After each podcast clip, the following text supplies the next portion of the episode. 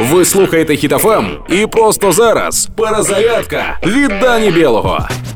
Хакери Anonymous злили особисті дані 120 тисяч окупантів, які воюють в Україні. І це другий масовий перепис тварин у світі. Перший був під час перепису населення РФ.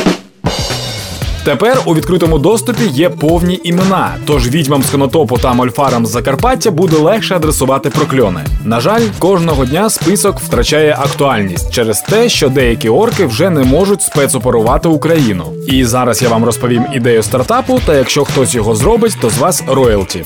Після перемоги ми всі знайомимось та показуємо одне одному свій паспорт. Потім ми вбиваємо ім'я з паспорту в програму, яка побудована на базі цього списку. І якщо співпадінь немає, можна обійматися, цілуватися.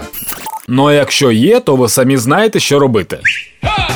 Зараз нам всім важко, і багато українців питають, де брати сили.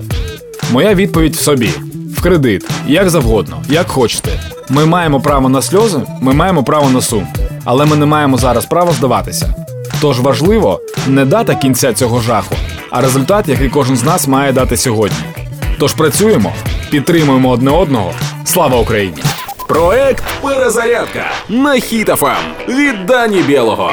Слухайте на сайті HitFM.ua та у подкасті «Хеппі ранок» на Google Podcasts та Apple Podcasts.